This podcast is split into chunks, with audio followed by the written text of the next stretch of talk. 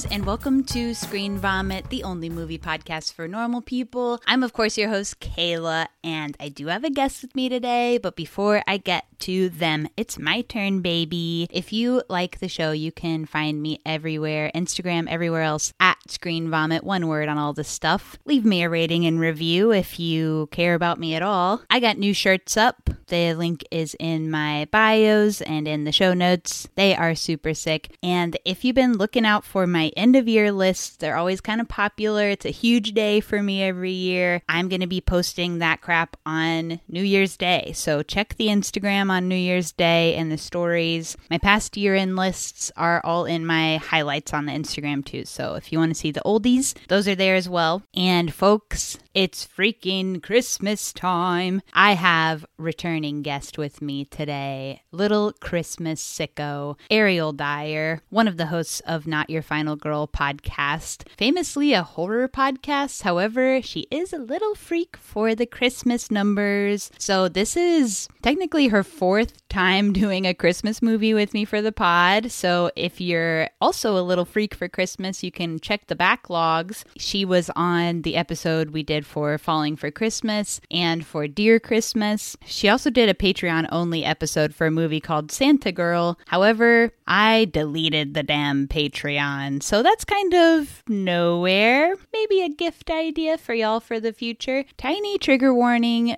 tiny triggy for this episode. This movie does deal with sexual harassment a little bit. I think we're a little relatively docile in our recollection of it for the podcast, but just in case, there it is. You've been warned. So, anyways, we're little freaks in this episode, and I'm gonna know who listened by who can look me in the damn eyes after some of the crazy ass shit I say in this thing. Uh, happy damn holidays! Here's the up with Ariel Dyer.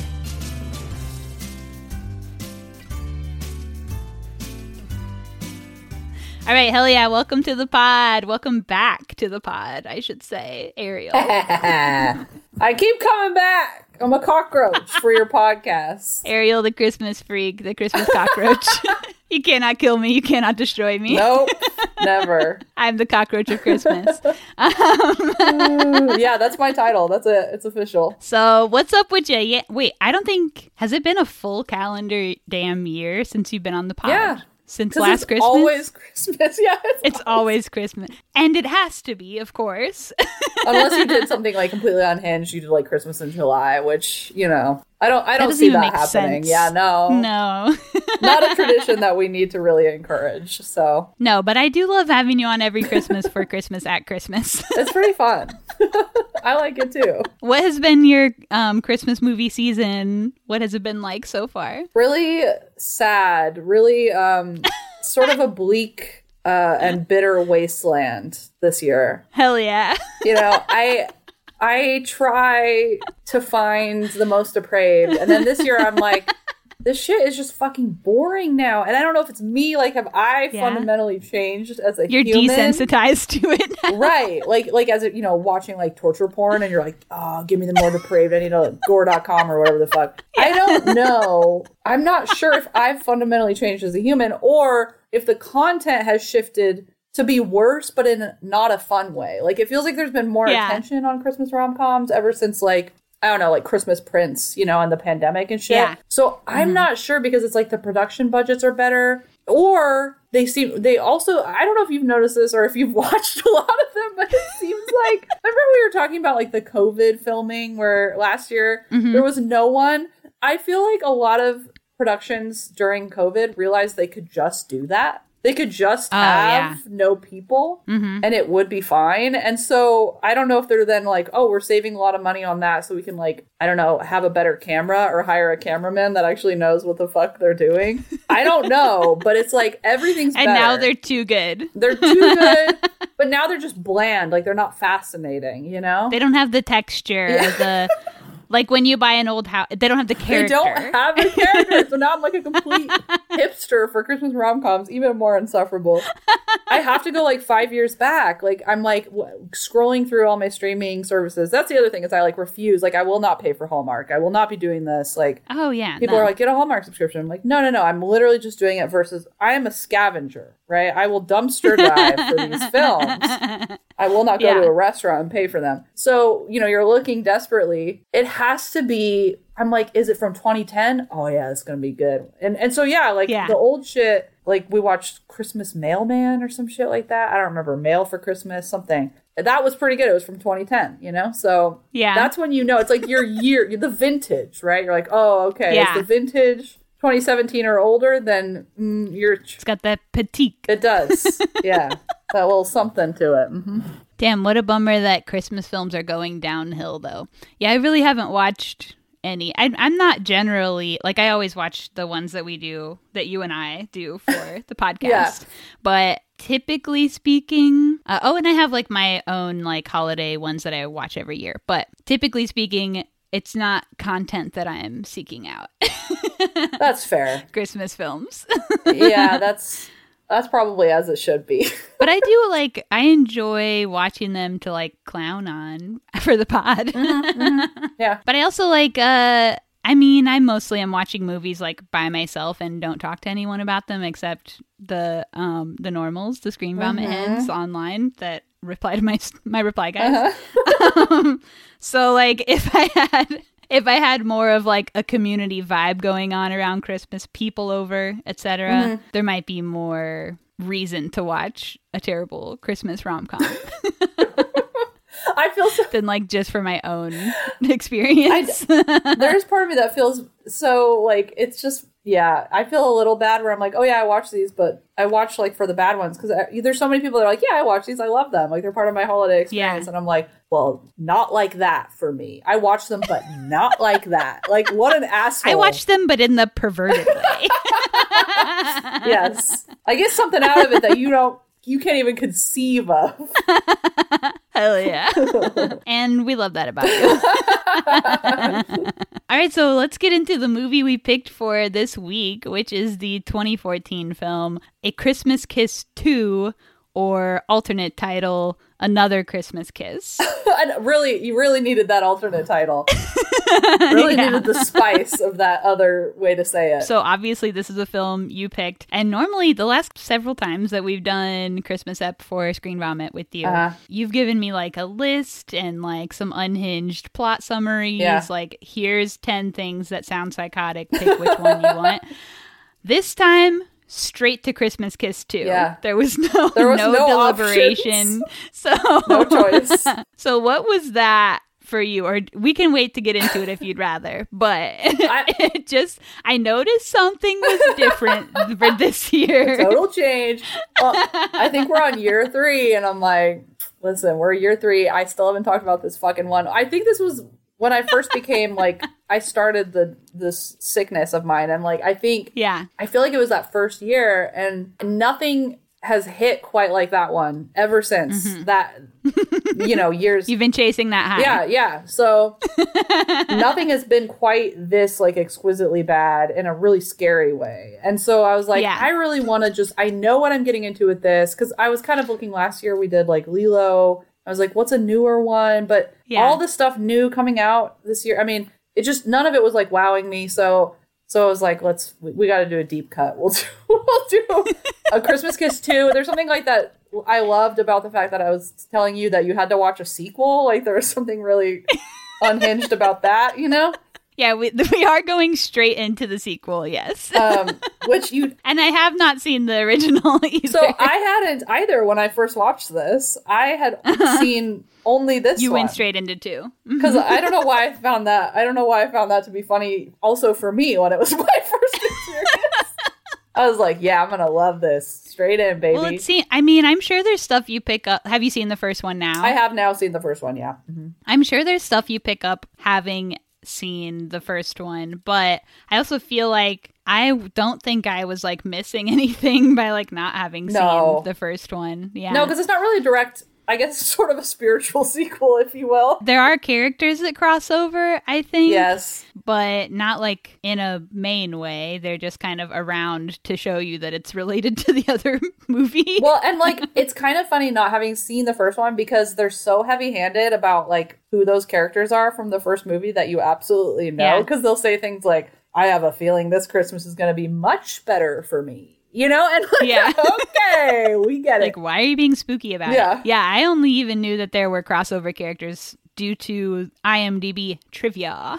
Oh, yeah, okay. but yeah, I didn't feel like I missed anything. So I think anybody could go straight into two. You know, in fact, the first one was quite bland. Like uh, having, Oh, yeah? I, I saw this and was like, wow, wow, wow! Can't wait to watch the first one. I can only imagine, and it was really boring and forgettable. So, What a bummer. what a bummer. Okay, so cast and crew on this. Um, this is directed by Kevin Connor, who directed Motel Hell. Oh shit! What? I love Motel Hell. Yeah, same director. Oh my god! Life changing moment for me. I can't believe you hadn't looked that up No, previously. you know what? I was gonna look at production stuff, and then I was like, Kayla's gonna tell me everything I need to know, and we'll just experience it live on pod. Aw. Thank you. So he, yeah, he directed Motel Hell. He also has directed a buttload of TV movies since like 1960 or something, like going way back. Shit. This is written by Joany Kane, who you probably wouldn't know from anything, but what I did think was funny is that perusing the titles through her IMDb, she is seemingly obsessed with kissing at Christmas. like, not only did she write A Christmas Kiss 2, but she wrote Merry Christmas, A Kiss for Christmas, Matchmaker Santa, and Moonlight and Mistletoe, which is also a Christmas kissing movie. I think I've um, seen so Merry she- Christmas. I think I've seen Merry Christmas. Yeah. I think that one might also involve an elevator. I'm not sure. I could be wrong though. Oh, yeah? Yeah. a quote unquote elevator. yeah, yeah, yeah.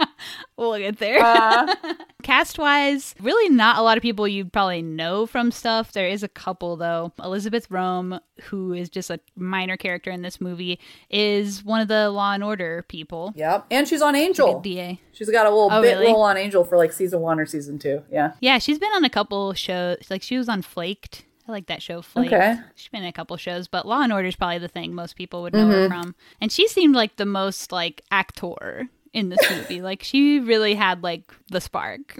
out of everyone in this movie, but yet she has two lines in the film. Jonathan Bennett, who plays the neighbor in this movie, is in Mean Girls. Yep. And a lot of Christmas rom coms, which you would only And a know lot of if you were rom-coms. a freak, you know? He's been in a couple other stuff, Cheaper by the Dozen too, Veronica Mars, different things like that. Everyone else in this movie seemingly only does TV movies pretty much or other Christmas films, except the bimbo girlfriend who is a model in real life. But everyone else has an IMDb that has like 90 credits and it's nothing you've ever heard of, which is wild. Mhm. They're working. They're working. they are workhorses and it's really interesting when you see um the skill level at which they are performing that they've had so many opportunities to perform is kind of incredible it's kind of its own christmas miracle It's a certain echelon, right, of talent. Um, or like a level if if like you know hollywood or cinema is like there's like levels of hell right? Like there's this is a certain one. For sure. Critic scores on this we got 34% on rotten tomatoes and yet 85% of google users Oh, gave it the thumbs up. Oh my god. Yes So this is a classic critical failure, but audience fave. This is good enough for me i don't know it gets the job done Um, and actually, I'm gonna have you read a plot summary. Okay. I forgot to tell you this in advance, but I'm gonna put it in wow the. Um, I, don't, I don't get to practice You don't get to practice. So actually, I have two summaries. great Um, one one was the Google summary, and the second was from IMDb, I think. But I just think it's funny how differently these two summaries sum up the film. So I kind of just gonna give you both of them. i love it okay um okay, go for it. do you want me to i'm gonna read both of these and then i'm gonna read my short one okay because I, I made one okay. a couple years Three ago plot summaries to this film, This is and here they are. wild. All right.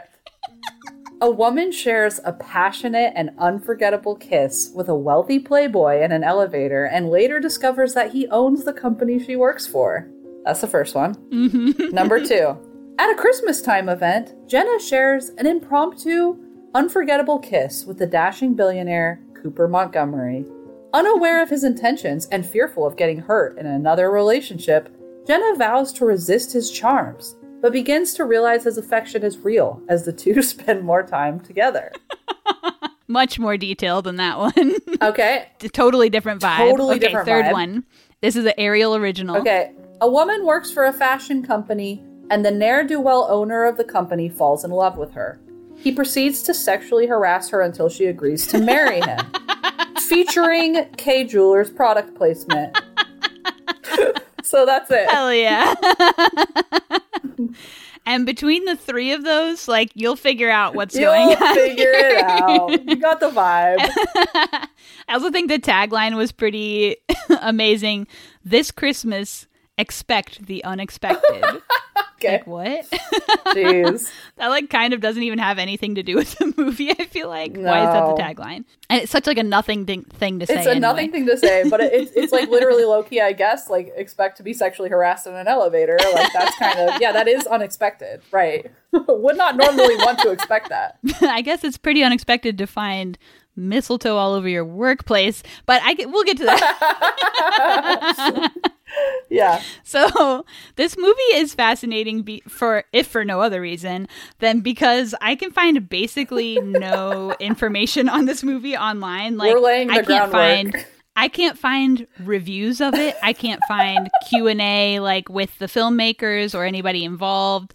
I can't find production facts like Nothing. nothing about this movie. Nothing. It is crazy. Did you mention the production company when you were saying everything earlier? No, I didn't. It is Mar. What is it is it? Mar Vista Entertainment, which is by and large like the best, awful, worst Christmas movies. They they come out of Mar Oh, Vista. hell yeah. Mar Vista. I don't Hell know yeah. what they're smoking or whatever, but like it's good, and I want They're smoking of that it. tree, fucking that want it. Christmas tree.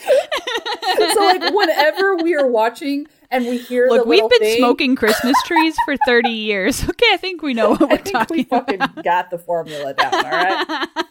it's like a little ocean, and you see the thing like when you hear the da da da da da, and it's it's it's the Mm-hmm. camera panning over the ocean. We cheer now. We're like, ah, it's Mar Vista.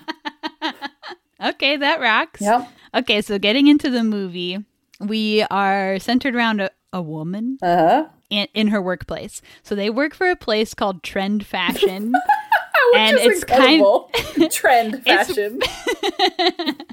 it's unclear like what their job actually is, I it's think. pretty unclear. It's like a like my niece who's four and like is starting to like Barbies and fashion. Like it'd probably be if you sat her down and asked what people did at a fashion company. Like that's what she would come up with. You know, Which is mainly stand around, be stressed out, be stressed out. drink coffee. Have an earbud. yeah, like a Bluetooth thing, like a big mm-hmm. one. Mm-hmm. Big Bluetooth. Big old Bluetooth. Take important But calls. yet, still, when she makes calls, she's putting cell phone to ear. she's got a blue. she has a big Bluetooth in one ear and holding her cell phone to her ear in the other ear. Holy shit. She really does, doesn't she? Wow. yeah. Wow. And what else do they do? Photo shoots. But the photo shoots, even it's unclear what is happening at the photo shoots. Actually, I saw several Letterboxd reviews say this, as well as this is what I thought. Um, that it seems like sexual. Like it seems like a porn or something is like a porn is being filmed. Like it's too horny. Everyone is wearing way too much makeup in this movie yes. um what they're doing it just doesn't seem like high fashion at all and even like okay so this is kind of jumping ahead but there is one time in the movie where the main character has to take part in a photo shoot she's not a model she is an assistant and she's like oh yeah i guess i'll just model. I guess I'll to. fill in. I guess I'll fill in. And she's not really like she's a pretty woman, but she's not like model type. she's she's not model pretty. uh, it's a different type of pretty. And so uh, just describing this photo shoot specifically, first of all, she gets dolled up to the damn nines, head to toe, for what is a neck based photo shoot. Um, she's wearing like high heels, stockings, like everything. Yeah. She's got like a cute little like horny Santa, uh, Santa's wife, Mrs. Claus outfit or whatever. Yeah. And then the the way this photo shoot is started is they say, "Oh, the client called and he wants to add some expensive jewelry to the shoot." Yep. So they have to wait for the jewelry, which is why the other model left, I guess. Mm-hmm. is a jewelry photo shoot. So if the jewelry was being added to the shoot, what was the shoot? I don't know. Was there other jewelry? I can't remember if the other model had smaller jewelry on. I don't know. He said, I want to add some expensive jewelry to the shoot. And the whole thing is they have to wait for this jewelry. What was the shoot before the jewelry got there? And imagine having like a high end fashion thing, and it's like, okay, we can't have a model, so my assistant will fill in. We're just going to throw in whoever. I can't imagine. And the jewelry is like gaudy too. Like it's hideous. It's, It's, it's hideous. It's like gigantic gems. Really like, It looks like when you're like um playing Pretty Pretty Princess as a Yes. child, and like you have those like it's like huge jewels on a Yes. necklace. yes, just hang like, sh- and this this is a kind of tiny woman, right? So you're like, yes. she's really She's tiny, and in particular, she has a small head. all the all like, the neck muscles are bulging, so she can hold it up with the weight of this necklace. it makes the necklace look even larger. It it does, and it's. I guess she's just capable of doing many things, huh? She's just she can do it all. She can Jack of all trades. she can talk on her earbud and her cell phone, and she can fill in for a model. Bless her heart. they also allude to a boss named Mr. Dyer several times. See, maybe that's why Your I picked it. uncle. It's me. but Mr. Dyer, Ariel Dyer. but not only do we never see him or hear from him, or he's not a part of the movie at all, except for them talking about him like three times, but we do find out who the owners of the business, whatever the business may be, are. And neither of them are Mr. Dyer. So who is Mr. Dyer? I think it was like an earlier draft. I have to imagine it was earlier draft of the script, right? Like that's what I have to imagine. and they just forgot to take it out. I think so. They changed the story. I think so. Because it matters so little at like the Christmas rom com production mill. You know, they're like, we got to get Hell this yeah. shit out. We got to crank it out. They're all done in the same warehouse, right? Like I watched one last night that it looked like every scene was shot in the same warehouse that had no walls, and they just used Christmas trees as separations because every scene had like 17 Christmas trees in it. Well, they do famously reuse a set in this movie, which is the set where she lives, her like apartment building, is the same as the office where she works. yes. They just decorate it differently. Yes. But it's the same place. But that's what they all do. They all have like you're lucky if there's maybe three different sets. They're just dressing the same set differently. It's wild. it's also every time they're outside in this movie too, they're in the same like courtyard Yes, area. and everyone in town is walking in this courtyard. Highly populated courtyard in the dead of winter. Christmas time. Impossible to know geographically where we are, I think. Mm-hmm. I don't think they ever say. I don't think so. IMDb trivia led me to Christmas Kiss 1 being filmed in Richmond, Virginia. I don't know where it's set, but it was filmed there. Huh. And then also there's like a goof that says that this was in Boston. Well, the goof is like they say they're outside and it's 5 p.m., but if they're in Boston at 5 p.m., it would be dark and not light. So, but I'm like, who said they're in Boston? I don't, I don't know where they're getting Huh. this location from because it was impossible to geographically locate for me. I'm trying to remember if they had any sort of this is like my third watching of this film, so I'm like, why the fuck? The literally the only outside scenes are in this one courtyard. Every time they're outside, it's in this one courtyard. Yeah, no, no, no. There's nothing. d no, there's nothing defining about about where they No. are, and they don't mention. I don't think. I don't think they mention where they are. I don't think they do either. I never remembered them mentioning because the whole time I'm trying to figure out where they are, Yeah, and I don't remember hearing it. it's a mystery. It is a mystery. It's interesting. Okay, so who we do find out owns this business. This is what my notes say. Uh, we find out the Grinchy girl boss owns the business with her slut brother. Okay, accurate though. It's true.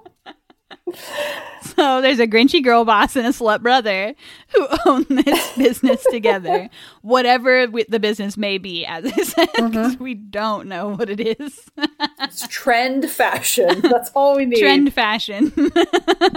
no further details. Uh, we put the bosses on hold for a second. After work, she does meet. We are introduced to her neighbor, who is also her male bestie. Oh my god, yes. Jonathan And this is the guy, yeah, this is the guy from Mean Girls. he storms in looking like a property brother, yelling all, all his lines. Um, only like what what I can only describe as like the high camp of a gay man playing Uh-huh. like giving an incredibly cunty performance of a straight man. Like that is it. It's so wonderful. yeah, and like they have more chemistry than anyone in this film, and yet it is so solidified in this film. Like they are not dating, they will not date. Dating's not even on the table. She's obsessed with him getting back with his ex girlfriend he just broke up with. Yeah. Ex girlfriend, shocking. You know, like this man is not playing straight at all. Not to say he can't. Maybe Like, they had to be straight for Hallmark. Jonathan Bennett can play. I mean, he's an actor. He can do. I, I've you know he can do it. But Is he gay in real life? he is gay in real life. Yeah, he's he's extremely gay. Well, that makes so much sense. Like that makes this make so much more sense. He's yeah, he's uh he's incredibly gay, and he's play to me he's playing it like that. I, I don't know why he made Yeah. that choice because I think I think he's the lead. I'm sure it Christmas wasn't up to him. I, right. I mean, but I don't know if anyone fucking cared about this movie. It feels like they could have done whatever they wanted. To be honest, I'm not sure. But like beyond getting like the Kay Maybe. sponsorship and being like, we need to really show that ring. Like that's Maybe they had already casted his ex girlfriend. we never see her. She's at the Christmas Oh party at the oh my very god, end. you're right. Yeah, she's like a non. for like it's a non-speaking two frames of the yes. she was she was probably like the producer's daughter or something. Yeah. It's like I promise you'll get an on screen role, honey. so they had to. They had to do it. You know that he's in, which it's not streaming on a free service and it's killing me. He actually finally, because it was straight up like very homophobic, I feel, that we started to get gay Christmas rom coms that didn't have him as the male lead. Like, for it Mm. was wild. And he finally is this year. He finally gets, he finally Oh, gets yeah? it. Yeah. And what's it called? I wish I know? knew. I wish I knew something, something about Christmas. I know somebody else asked me like what movie we were doing for this, and I'm like, I, you know how Christmas movies are titled? Like it's like a wish for Christmas, a Christmas wishing Yes. kiss. Like we don't know, like He is in a something like that. He's in a really also pretty depraved Christmas movie called A Dog Walker's Christmas Tale. That one's pretty good, but it's he plays the the straight lead. It's, okay, Christmas on Cherry Lane. That's it. Christmas on Cherry Lane. That's the one from this year, Yeah. the where he's gay. Yeah. hell yeah. All right, we're Yeah. gonna have to check that one yeah, out. we are. They are in this movie kind of too close. Like they're a little codependent. They're a little they're calling each other all day. They're hanging out every single night. They're like feeding each other. Like they only have each other. They have no other friends. yeah, and like even my besties He has no family. like I that's true. I don't see anyone that much unless I, they're my partner and we're living together. Which is not my case now, but has been in the past. this is um, listen. so this is a queer platonic weird. relationship. Okay. yes. Hello. but we're just not allowed to know it's We're queer because allowed. of Hallmark yep. purposes. Yep. but it, it it would certainly in real life be a GBF scenario. Yeah. Gay best friend. 100%. Because they are together 100% of the time. Yes. Uh, something else I noticed also about like just the way this movie looks, the lighting Mm-hmm. is insane. it's not only most of the time extremely aggressive, it's coming from every Everywhere. direction. It's like they're so washed out. You can even tell on the poster. Like Yes. they're washed out on the poster. They are. Yep. and like with the combination of like the makeup being thick as all hell, it makes them look really insane. It makes the main girl look like she has bad skin, and I don't think she does have bad skin. No. I think it's just the combination of like the slathered on makeup and the bright as fuck lights. yeah, it's a it- the classic like overlighting scenario. I don't know why you would overlight though. Doesn't that seem like a bizarre choice? You're like, hey, it does seem bizarre. none of our shit is probably high end, right? But we're just going to Yeah. show everyone from all angles what we got here. Yeah, except sometimes, like in the next thing I'm going to get to, which is the elevator scene, Mm-hmm. they're like lit by basically a single dangling bulb from the ceiling. Like Yes. the guy's eyes in the elevator scene are completely in shadow. he looks even scarier. Yes. It's it's like even scarier that he's committing sexual assault because his eyes are completely in shadow. It's really He sinister. It's really so sinister. fucking you could without like any other scenes or any reshoots at all like i fully truly believe this you could you could if you took away the sound the music track you could just recut it and it would be as Uh-huh. Yeah. a thriller Yes, of this man stalking her. absolutely. and it's so It is good a thriller to me. like, it remains a thriller. even it might be even more haunting with the quirky music in the background huh yeah. so what happens is the pervert slut brother, yep owner of the half owner of the company, thinks that the main girl is hot, I guess. Traps her in the elevator. They have not met or anything. He just like sees Mm-hmm, her and like traps her there, like literally stop the elevator vibes. closes he literally closes the door so she's trapped with him yeah and got rid of all the other people in the elevator There were okay. First of all, this needs, the whole scene needs to be set. okay. Yeah on. yeah we gotta get there The whole scene. Okay, first of all, this elevator. Just talking about the way the elevator looks. totally like any real elevator. Not at all. Not at all. Not at all. Not at all. There's like it's drywalled and wallpapered and huge. It fits like 15 Christmas carolers Yes. inside of it Yes. who are we're okay, we're in an office building. Like there are people's jobs in this building. Mm-hmm. There are Christmas carolers there who are in the elevator just singing their hearts out in the elevator. Yeah, and I think would be just taking up space in there for the whole shift because unless he he makes them go out, right? But Yeah. I think they're just camped in the elevator. strange. And then, so this man gets in the elevator. He had just laid eyes on this girl for the first time. They don't know who each other are. And he left his girlfriend in the lobby. That's the other thing. He That is also dating another incredibly campy performance by that actress. like a bimbo sex worker down in God, the she's lobby. great. She's killing it for me. Yeah, she does great. Oh, we'll get to her in a second. he traps this girl in the elevator, like stops the elevator, like, oh, I guess you're stuck in here with me or whatever. Super sinister, scary vibes. There is hanging from the ceiling of the elevator in this workplace mistletoe. Why is there mistletoe here? Why would there be mistletoe anywhere in a workplace? And what we do find out later in the movie is it's not the only place there is mistletoe in this office. There's a Christmas maniac here in this building. this movie should be called Mistletoe Maniac. it's the same. It's got to be the same person that hired the carolers, right? It has to be this sicko. Some Christmas pervert is running around hanging mistletoe from workplaces. It's me. I don't think I've ever seen mistletoe hung in any place I've been in real life. It's like mythical to No. me. so even just it existing anywhere is kind of insane.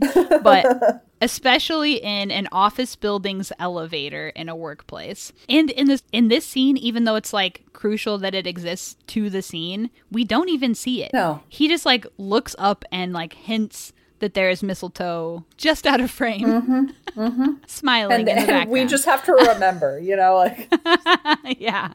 She is like, Why did you trap me here? We need to call like the fire department or something. And he says, And why would I do that when I could do this? And just starts French kissing, fully heated, making out with her. it's disturbing because also the thing is he goes in for a kiss and it's kind of a initial kiss is like okay a kiss right which is bad Yeah. enough but then Yeah. this is when he gets this look and he tilts his head where his forehead's forward and his chin is tucked and that's when he's in shadowed and he looks at her This horrible like shadow. an animal about to devour For like it's someone it's a long look too. it's like a long and it's very menacing. I, I cannot describe it any other Yes. way. And I'm not joking. It is funny though. But I'm I'm actually it's truthfully if anyone saw this out of context, they would be like, wow, that's a menacing look. it is menacing. It's crazy. and then he goes in for like the wild makeout. Like that's when he goes in Yeah. for round two. Heads flying everywhere,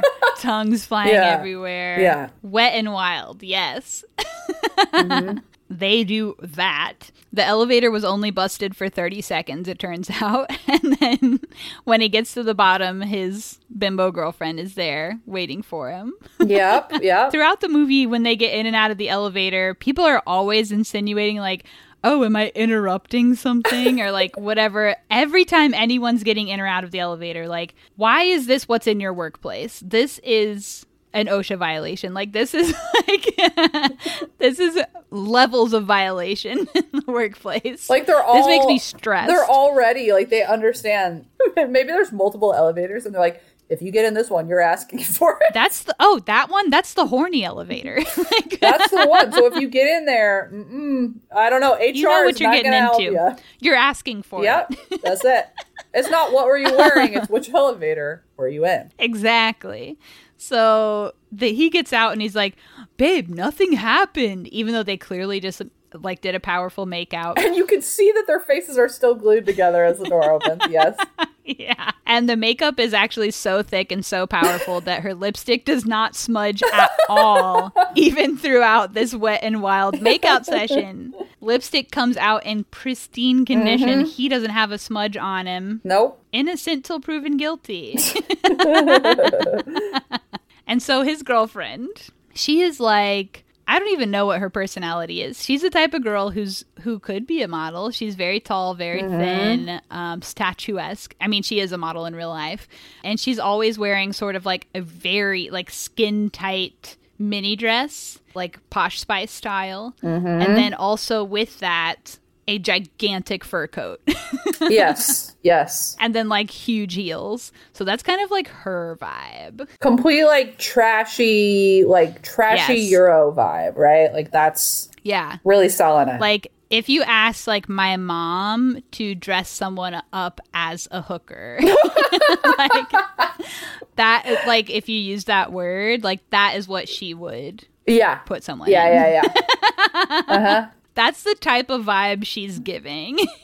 Yes. And his character, people make it known that he's like this playboy, sort of just rich boy, kind of fucking around with women constantly, um, jumping in girl to girl, you know, dumping them left and right, fucking anything that moves type of guy, like kind of a slime ball, kind of a, a pervert slut slime ball. And they cast him he looks like that. Like I think they did a good job with the casting because he has Yeah. that kind of face. He has the chin, the slime mm-hmm. ball chin. He has like He's got the chin of a pervert. his hair is very floppy, you know, like the floppy uh-huh. hair. yeah. When he is like before he kind of turns baby face, like as a heel, he's very good. Yeah. Good casting on his part. He's not a good actor, No. but he at least looks the part. Not at all. Sorry if you're listening, guy. I don't even know what his name is. but you know what you, You do. know, you Sorry. know. Come on, man. you know. It is what it is. Get that money. You're working. Like Yeah. get get it. Yes. so him and the other the Grinch boss are brother sister. Grinch boss does not like him, wants him gone, doesn't even know kind of why he's around. He kind of sprung this visit on her. So in order to sort of like thwart him and get him to want to leave, they decide they're gonna make him do work. Mm-hmm. It turns out that doesn't work. He kind of gets into it. Kind of has a like slave kink. Yeah. Um, so the assistant girl is tasked at first with picking him up and bringing him to work. And when she shows up to his house, he opens the door unshirted, Yes. completely topless. Completely topless. So slutty. Yes. Uh huh. And we see him topless a few times in the movie, topless or near topless. And I think it's kind of incredible because he has like a normal body. Like he's not like a super cut dude. Yeah. He like kind of has like I'm so sorry if this actor is listening. I'm really sorry. But It's a good thing, he- okay? It's a good, it's refreshing. I think it's good. It's just like a really interesting choice that like they have him be topless so much in a way that's like I'm topless, aren't you horny for my body? Yeah. But like he has love handles. He's got a little bit of titties. Like he's not defined Yeah. in any way. He's not, like, he's super like cut. he's not super cut. He's not like obese or anything, but like he just looks like normal, you know? Yeah. And like so for him to be kind of like being shirtless as a flex to make everyone be horny for him, but not having like the type of body you normally associate with that behavior. It's really it's a hugely progressive move on MarVista's part. It's so progressive. In 2014, hello. And look, I love a normal bod. Cut is actually not my thing, but it's just like interesting for a film yes, no, it totally to is. be like this. Yeah. well, because even in like Christmas rom coms, a lot of the time, especially now, I keep harping on it, but like you see these like like to, be- to be honest, the actors a lot of times like in these movies, like they look like fucking Ken dolls, right? They look like Ken Yeah. dolls. The women look like Barbies, and yeah, especially in this type of movie. Yes. Like they're so like stereotypical or whatever. Yes. Like they want like you said the people to look like that, but they also want the relationships to be very stereotypical, Yes. very heteronormative, etc. So, So- we still get the heteronormativity in this movie, but we're we're getting a little less of the like gorgeousness. Yeah, yeah, because yeah, you're right. It's not Captain America abs or anything like that. It's just like Yeah. here's my and it's not like he has a glistening chest, like he's a hairy dude, you know? He's just a normal looking guy. Yeah. And I, I respect him for that. I love that. So he is being so sexually aggressive towards her and so flirtatious, so creepy. Um, like keeps saying that their kiss was like life changing. a kiss like no other. Love that. He says it in such a serious and disturbing way. Did you tell him it was a kiss like no other? nah, no. And like guys like that, do they normally even care about kissing? Like I don't I think don't think so. Uh-uh. Kissing is just a move to get to the next move because they have to, not because they want to. yes. So it's interesting that he's so obsessed with this kiss, um, but he won't leave her alone. He like keeps forcing her to be around him. He first thing I think makes her eat at that outdoor cafe, which is like we said takes place in this courtyard in the dead of winter. Everyone's in coats, and yet they're all eating outside. yeah, yeah. which I thought was interesting. They don't even have those like little those like heater lamp thingies that a lot of outdoor restaurants have. They don't even have those. Nope. So no idea where they are. They're all in coats. They're freezing cold outside eating at this cafe. And they're always outside. Everyone's always outside in this movie. Yeah. He won't stop making little comments this whole time, but she starts kind of doming him by giving him tasks and making him oblige. He's into it. He loves it. He's into it. He has a work kink. He does. But he does also force himself into her office. He's like, I'm part owner and I need quote unquote training. So I'm going to post up in your office. And now we're roommates for office, like whatever you call that, office mates. Yeah, yeah. So he's all up in her space and won't stop, even though she's she's giving no. She is. He's just not having it. He breaks up with his bimbo girlfriend and calls the other girl on the phone with his shirt again unbuttoned all the way down to the belly button, but not completely unbuttoned. There's still one or two buttons together, mm-hmm. but they're all the way at the bottom. so he's just lounging on the couch with most of the buttons unbuttoned so that he can show his normal bod again. Yep. Showing it off. So he calls her to invite her back to the office again to do quote unquote work, I think. But what he does instead is surprise her with nine trillion poinsettias. Yep. And while they're there, her dad calls her on the phone. Her dad, she has this whole side plot with the dad where, like, he has a whole second family. He abandoned her and her mom to, like, go marry some other woman and have kids with her, and now, like, doesn't care about her and whatever. But she was supposed to go there for Christmas, and he keeps changing the plans. So on this phone call, he decides that he's bailing on her coming over for Christmas. Like, just actually don't come over at all, um, is the call. Yep. Horrible. And while she's receiving this news, she's obviously quite upset. But Pervert Brothers in the background of this shot, and it's a long, it's like a minute long. He's in the background just acting his ass off behind her.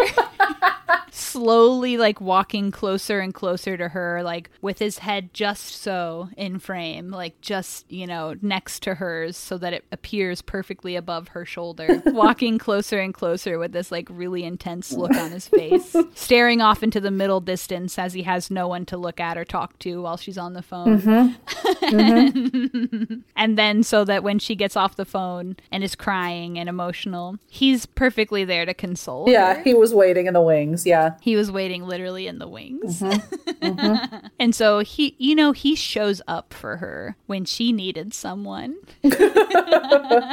My rapist was there for me. Yeah, guys, you don't even know. and he suddenly decides he wants to throw a Christmas Eve party for the office, which is a nightmare to me. Christmas Like- Eve part. Yeah, like at work. Sorry, I'm not going to be there. I can't make it. y'all. No, forcing everyone, first of all, last minute. At this point, they say Christmas Eve is a few days away. No. Forcing everyone to come into the office off hours, and it's Christmas Eve. No. Let the motherfuckers stay home. I've had to do off hours Christmas parties at jobs before. It is my absolute least favorite thing to do. I will go full teenager mode. I hate being there. I don't want to be there. I don't want to participate. Like, leave me to my time outside of work alone. Literally. did did you have to go to those? Or it was like Yes. strongly that's fucked up. That's insane. No. My last job before the one I have now, I had to go to all the ones there. I think it was maybe two or three that I went to at that job because I worked there for a couple years. And then my job when I first moved to Chicago, I worked for an embroidery place that had it only had like four employees, and we all hated each other. and so we had to go bowling together, and I didn't want to be there. And they basically were like, "You come or you're fired," or it's like a no call, no show. oh my god. And yeah, and I was like mad. yeah. I I truly threw a fit. Okay, look, I'm not perfect, and when something's on my nerves, you're gonna know it's on my nerves. I'm so like inside out boy hard on my sleeve. I can't keep that shit in, and especially when it gets to a certain level. I hated my boss there. He was so abusive. Yeah. I only worked there for like six months. he was truly like would come in and literally scream in my face. Oh, he was so Jesus. Mean. It was terrible. Mm-hmm. And then yeah, even my last job, like I did get along with everyone there, but we'd always go to like Weber Grill for our Christmas dinner thing for work. And uh I'm vegetarian, so like I never had anything I could eat.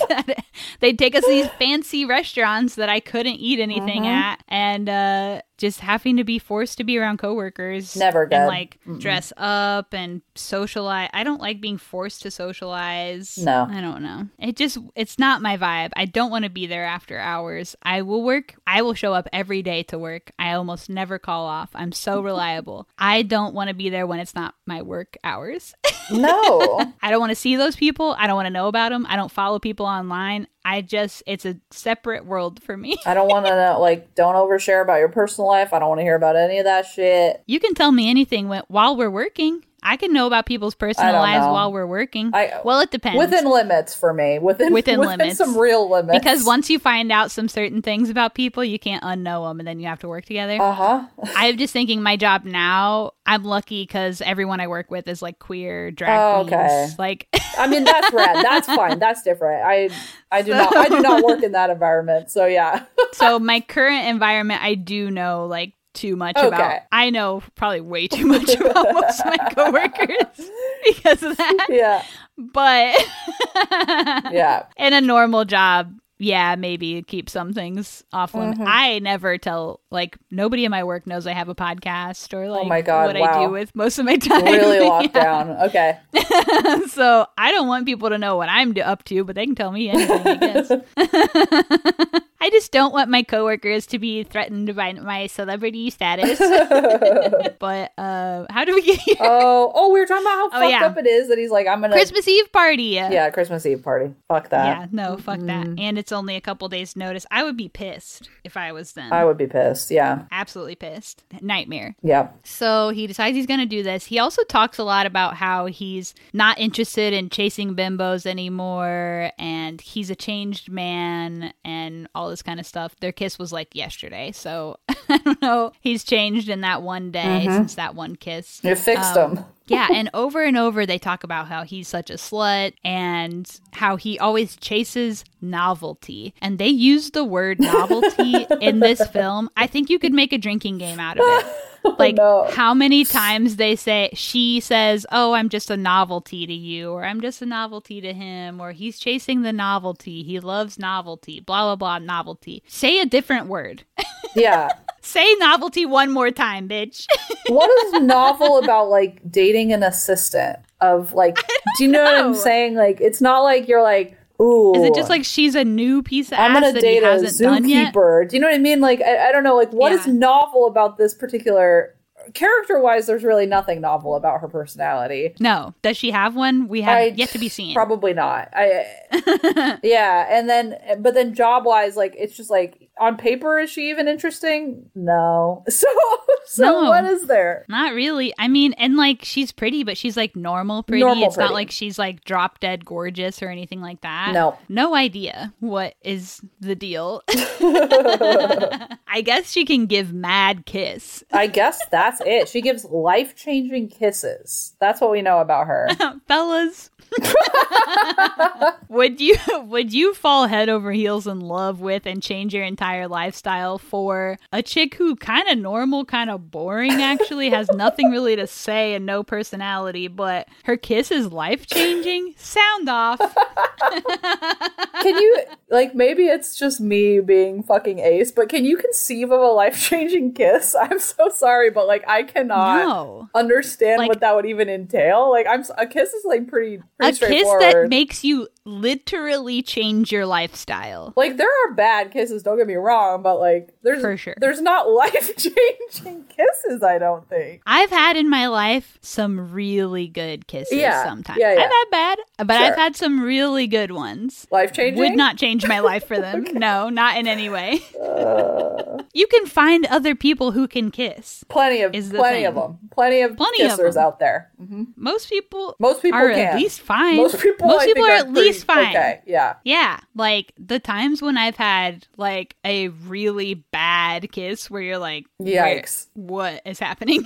Uh huh. Uh huh. has been so few in my life. After a certain age and age, I've probably kissed quite a few people in my lifetime, out of my whole lifetime. like after a certain age, conceptually, even if you haven't kissed that many people, I think you understand how it works and do better. do you know what I'm saying? Like even if you really haven't kissed that many, it's not like even if you're like, it's not like you're out there kissing every night, honing your craft. Just thinking, huh? Studying the blade. Yeah.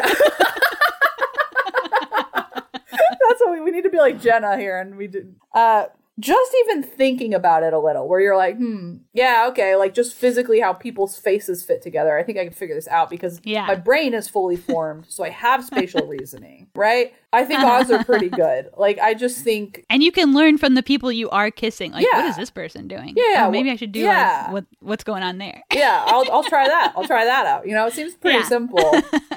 but yeah, I, I don't know. Maybe maybe she's out there all the time. Like maybe she's like she's trying. She has like a doll that she practices on. I don't know. you know, she could. Did be. you ever practice kissing on something weird? No, no. Not in your whole life? Um, I had a Frodo poster as a kid. I would kiss that. Hell yeah.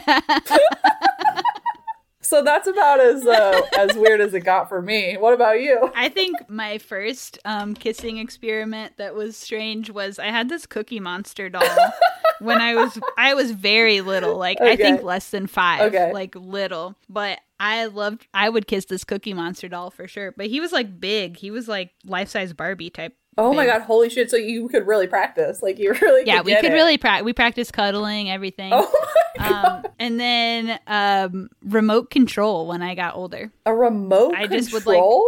Like- Practice kissing on my remote control. I don't know why I picked this one remote. Maybe uh, like the I did. sensory, like the buttons and stuff. Like that'd be kind of fun, you know? Yeah, it it must have been like sensory how it how, how it hit it hit right. Oh my god! You're like next time you're out with someone, you're like, "Can we try this? I just have this little remote. Can we try this, please?" and that was it. Like you always hear about people like kissing their pillows or something, and I'm like, pillow like Seems pretty unkissable to me. Like, unkissable. Like doesn't have lips. Like there's no lip shaped thing on it. Like remote is like thin. It could kind of serve as a lip type of I could see that. Yeah, you could. if you're going on the side. You could chew know? it a little bit. Yeah. Uh huh. so yeah, remote makes sense. I don't. I probably like. I probably have also in my life like kissed my hand or something like that. Remember, this is like fucked up. When I was little, um, maybe like between like six and eight, like pretty small, I would have slumber slumber parties where people would do necking Oh wow, like when we were little. like 1940s necking. Yeah, necking. We also would like pretend make out with each other, but we would put a fist in between Oh my our mouths. so like each person would be kissing their own fist, but it would be like we're still, you know, pretend making out with each other or whatever. Oh my god, you went to hornier sleepovers than I did, I guess. Or like they were having a horny Well- party in the other room or something. I don't know. I didn't I was not a part I of that. think I knew a couple. I think lesbians or bisexuals growing up. One, I've only I knew one lesbian who was definitely a lesbian as a small kid. Yeah. and then I knew another girl, and then I'm bisexual, obviously. Yeah. and then I knew another girl who I think has always been quote unquote straight in her life, but I think she's a lesbian. You know what Mm-hmm. Mm, yeah, I mean? yeah. She's just too Christian for it. Yeah, So absolutely. Damn, R.I.P. yeah. but I'm pretty sure she was lesbian. So um, I just think I had like you know queer people. We always say we attract each other, and I think that absolutely happened when I was a kid. I probably even knew other people who have. Now I'm thinking I'm more sure. about who were who were my friends at that time. I'm like I'm pretty sure we were all mostly most of us were queer in some way, Uh-huh. but I don't know like where these people are now. I don't know what their deal is now, but we attract each other's energy. Yeah, yeah, You yeah. know, even even when you don't know, you attract each other's energy. Yeah. So I think that is a lot of what was happening is we were all giving queer energy and didn't know what to do with it and didn't know there was like options for us to Yeah. be attracted to each other. So you just whatever. made out with your hands. Wasn't an option. Yeah. right next to each other. Yeah. we just Mm-hmm. we just pretend make out with each other except for the two girls who definitely did do necking at Uh-huh. my slumber party. when we were little though, we were like right. like I said, somewhere between six and eight, like That's young crazy. kids. Yeah. You're just like trying it out, you know? Yeah, we're like, she's like, I don't know, it feels good, and I'm like, it looks like it feels good. I don't know, man. I feel like the um the like adult straight cis dude version of that is when the guys who like like to jack off with each other like they're hanging out but they're I'm jealous off. of that. it's fascinating. Like, it's, Interesting. it's a very strange I've always said like I wish vaginas were easier to jack off. Hmm. Like penis jacking off. We're getting so blue. penis jacking off is so simple. It's it like seems very simple. Yeah. Same thing works for everyone. It's a simple thing you do. Right. And then you come and everybody knows when you came and then it's done. Like there's a definitive There's is a definitive to end. it too. Right. Yeah. Where like women can keep going and keep going. It takes all different kinds of things to make women come. Yeah. It's like you could never jack off with a group of women. I mean you could, but it just wouldn't be the same. It seems so easy for a group of men to just stand around and jack off together. And it seems like they've all done it.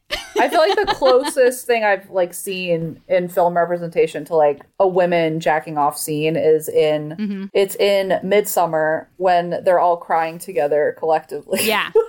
yeah. and that's not sexual. That's just emotional coming. Um, It's not sexual, although it could be, you know, it, but it's the closest I've seen, right? I don't, you're right. You Yeah. can't really like the rhythm of it just would really wouldn't work. I don't It think. wouldn't work. I don't know. I had I did have a party once when I was a teenager where a girl was jacking off in my in my house. Okay, all right. I'm just feeling all kinds of weird tea today. But um, let's just say, long story short, and no further details, she found a vibrator in my home. it wasn't mine, and she was like, "I'm just gonna jack off with this." So she just like started jacking off in my living room um, at a full party where there's like Yeah. lots of people in the house, Yeah. and we just kind of didn't know what to do. so we like left the room and just let her jack off in the living room by herself. So. Wow. Okay. But that was mixed gender. Like there were guys and girls Yeah, there. yeah. So, so that doesn't count. It's not the yeah. It's not. but mm-hmm. that's like the I guess closest I've been to like just a friend being around. Yeah. What is like the pipeline to being like cis dude jerking it with your friends? Like, what is the pipeline there? Like, how does that start? You know what I mean? I feel like. What kind of targeted ads are you getting on your IG? I feel like first of all, especially younger guys are just kind of like horny all the Yeah, time okay. and then I don't know if this is like still a thing with like young people, but like I know people my age a lot of times we're showing each other porn. Hmm. Or I did have a party once where we all watched porn, but it was like, let's watch this funny porn I found. It's like people.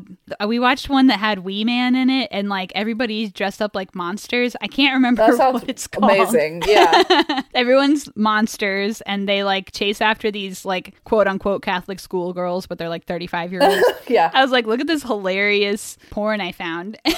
and then we just started watching Yeah. it. And then we were just like watching other funny porns. But then after a while, it was like, are we all just like horny now Yeah. in the same room? I don't know. okay, so yeah, I could see how it could easily morph. I guess we're like, oh, check out this one porn, and they're like, mm, what should we do about Yeah. this? okay, yeah. yeah, you know, so I don't know what guys are up to, but I just, it just seems so easy to just have a penis. yeah. Right. I mean, I guess in that context, but I feel like in every other context, I feel like it would just get in the way of my life. You know what I mean? Like, I'd be. you think so? I don't. I, probably not at all, but I just do think I'm like I don't know, man. Like it just be flapping around, and not probably not, but like I just it just feels bizarre. It's like I feel almost similar But to like, like doesn't having a vagina like get in the way of your life, like periods? that's That true. fucks up my entire life. I I hate that. Yeah, I don't like that at all. I do I do kind of like yeah, not having an external organ. That's and that's what I mean. Just like the physical, it's like okay, but you know what though? Yeah. I think the same shit that would probably bug me with a dick bugs me. So, like if you're on a motorcycle, like it is not good on the clit. It hurts. You know. Yeah. Um, Never ridden a motorcycle. Yeah. Well, if you do, just check check the clit. Have a little protection. You know. Okay, okay, Um, noted. you know. I mean, I don't know. I'm just like. Maybe it's not flapping around. I guess it depends how big it would be, you know? I'm not sure, but It seemed like they guys kind of figure out how to have it not flapping around. I don't like I having like, like- tits that flap about, to be honest with you. Do you know what I oh, mean? you're so right. I fucking hate having tits. And so that's what I'm saying, though. Like, would you like another saggy tit you're between so your that's legs? That's a really good point. That's a really good point because it is like two tits between your legs. It's annoying with the balls and then the dick. It is two tits between the legs. Wow, I never thought about that. That- we, we've discovered so much. oh my god, that's what I think, though. and it's harder to hide if you're horny, I guess. Oh wow, I didn't think about that. that would kind of be that would be a nuisance, probably. Well, and also I think sometimes you can have reactions. Like I think that erections can also happen like if you're scared, if you're like for no reason at all, and it's like you might not be horny, but suddenly you're hard. Like that sounds awful. That Yeah. sounds bad. Yeah, Like the same thing is is like you know if you're like oh I'm not wearing a bra or I'm wearing a bra, but it's like oops the the tits are out because it's cold. Like that's how it would Yeah. be again with the dick. So I Yeah. don't know. Wow. A lot of liability there, you know. You're so right. so pros and cons, I guess. Ultimately, I've always thought like I'm not trans, not not in a binary way. I don't want to like be a man Yeah. or anything like that. I mean, I'm non-binary, but I've never wanted to just like turn into a guy. Yeah, yeah. But I've always thought that having a penis would be so much easier and maybe fun. Hmm. But now I'm learning there's also cons. in my in my totally made up scenarios like as a dickless individual here i am Two dickless individuals. pontificating imagining. And I love that this conversation is recorded and coming out on Christmas. and like in the context of like this super biz- like insane christmas movie i love it This is what most of my episodes I'm doing with people that like I barely know Yeah. or like I'm acquaintances with or have never met in my life. It's Uh-huh. our first conversation. So this is what happens when I get someone on the pod. we have a deeper level. Suddenly we're getting philosophical about penis. that's great that's a good trajectory I love that actually, Mm-hmm. but I just feel like people are learning a lot about both of us. probably i don't know what they're learning i'm you know but good for, good for them good for Sound off. Um, think my audience is about 60% male or more. Great. So, what's it like? what's it like Everyone, would you rather penis or vagina? Which one's better? which one's better What's the superior genital? where do you want the tits man you want them up here you want them up there you want them down there you decide Where do you want the tits? exactly. Uh, So, getting back to this. sure movie. sure yeah uh-huh I'm so glad we had this conversation. I have no idea how we got there at this point again. I don't. I, I feel like I blacked out for the last like 15 minutes. Yeah, no idea. Literally, literally, how did we get there? I don't know. Yeah, But Mhm. okay, so I don't even know where we are in the Woo. film. Yeah, I'm not even I, sure. I at least I know where we are just because I'm in my notes. awesome, great. okay, woo. Um, the pervert brother. Yeah, this is like a really short scene, but something I really liked. It was like a passing moment. It's not even really a scene. uh-huh. The pervert brother and Grinch sis go out to eat. And in the like scene transition time where it's like kind of faded to black, the camera is kind of slowly panning into the room. It's not even really on them yet, but you can hear them talking quietly. I think it wasn't even supposed to be on mic. You hear him say, "What were you saying about haikus?"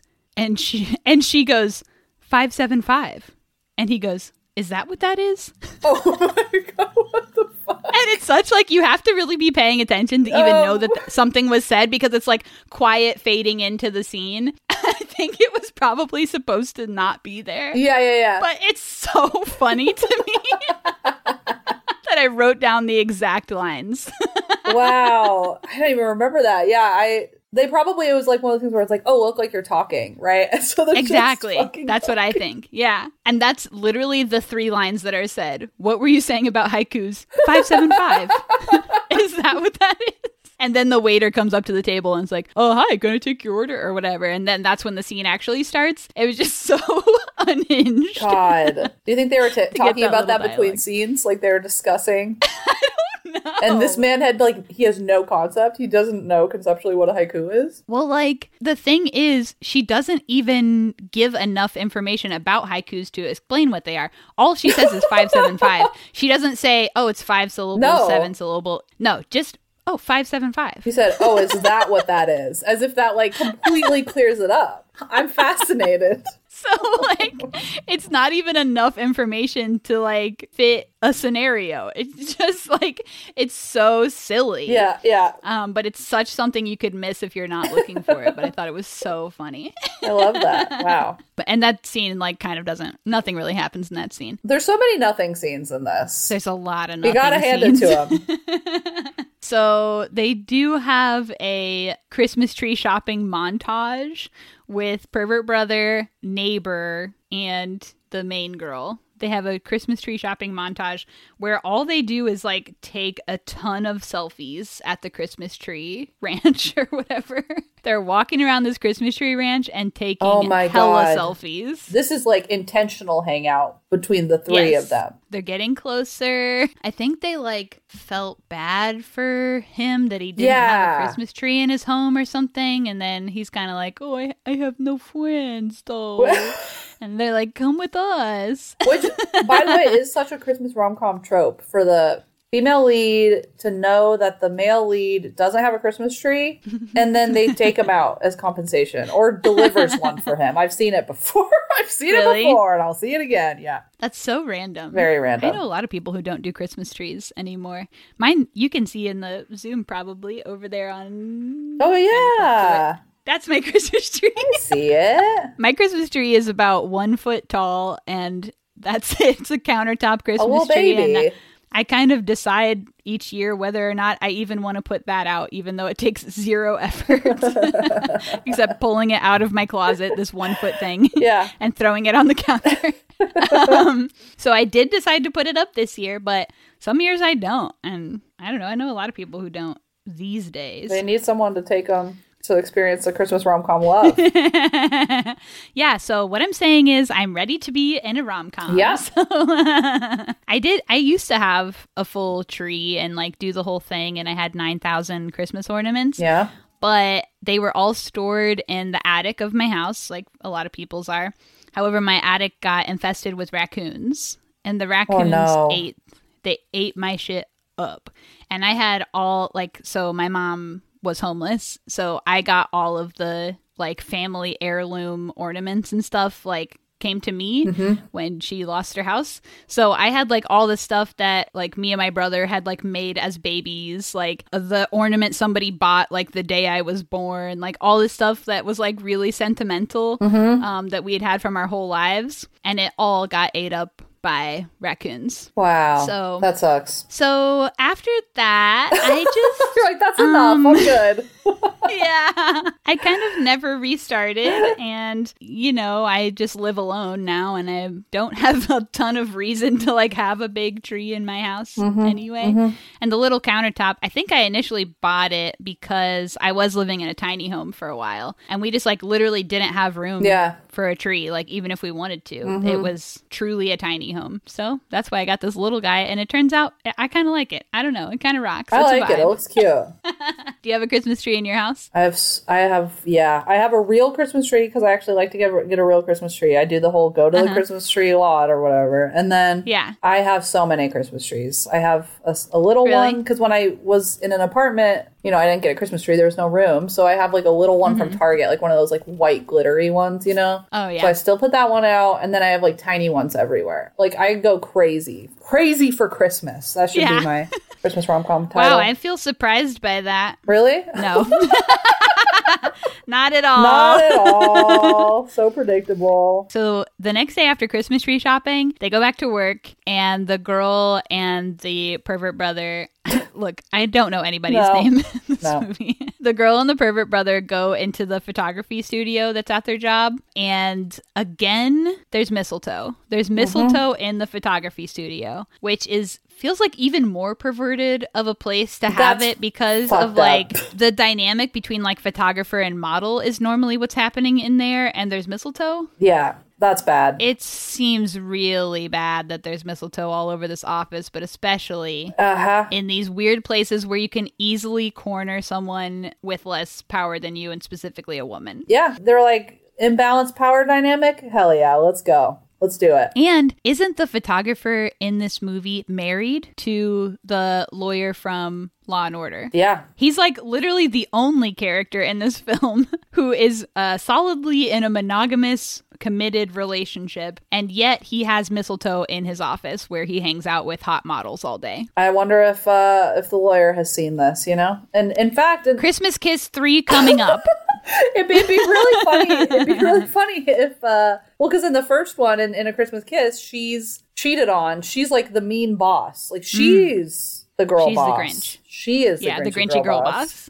That it's cheated on and her guy and this other character fall in love. Like she's not the main character. Uh, yeah. Anyway so it'd be yeah here she is. She thinks she found love? Think again. And she's kind of like the wise mage throughout the mm-hmm. movie, too, like that keeps coming by, like, just hold out and like you'll get a gorgeous husband to love you for Christmas and like whatever. I don't know what she says, but she's always popping up like with some kind of advice, you know? Mm-hmm. Mm-hmm. So it's interesting just what's happening with her photographer boyfriend, Helmet.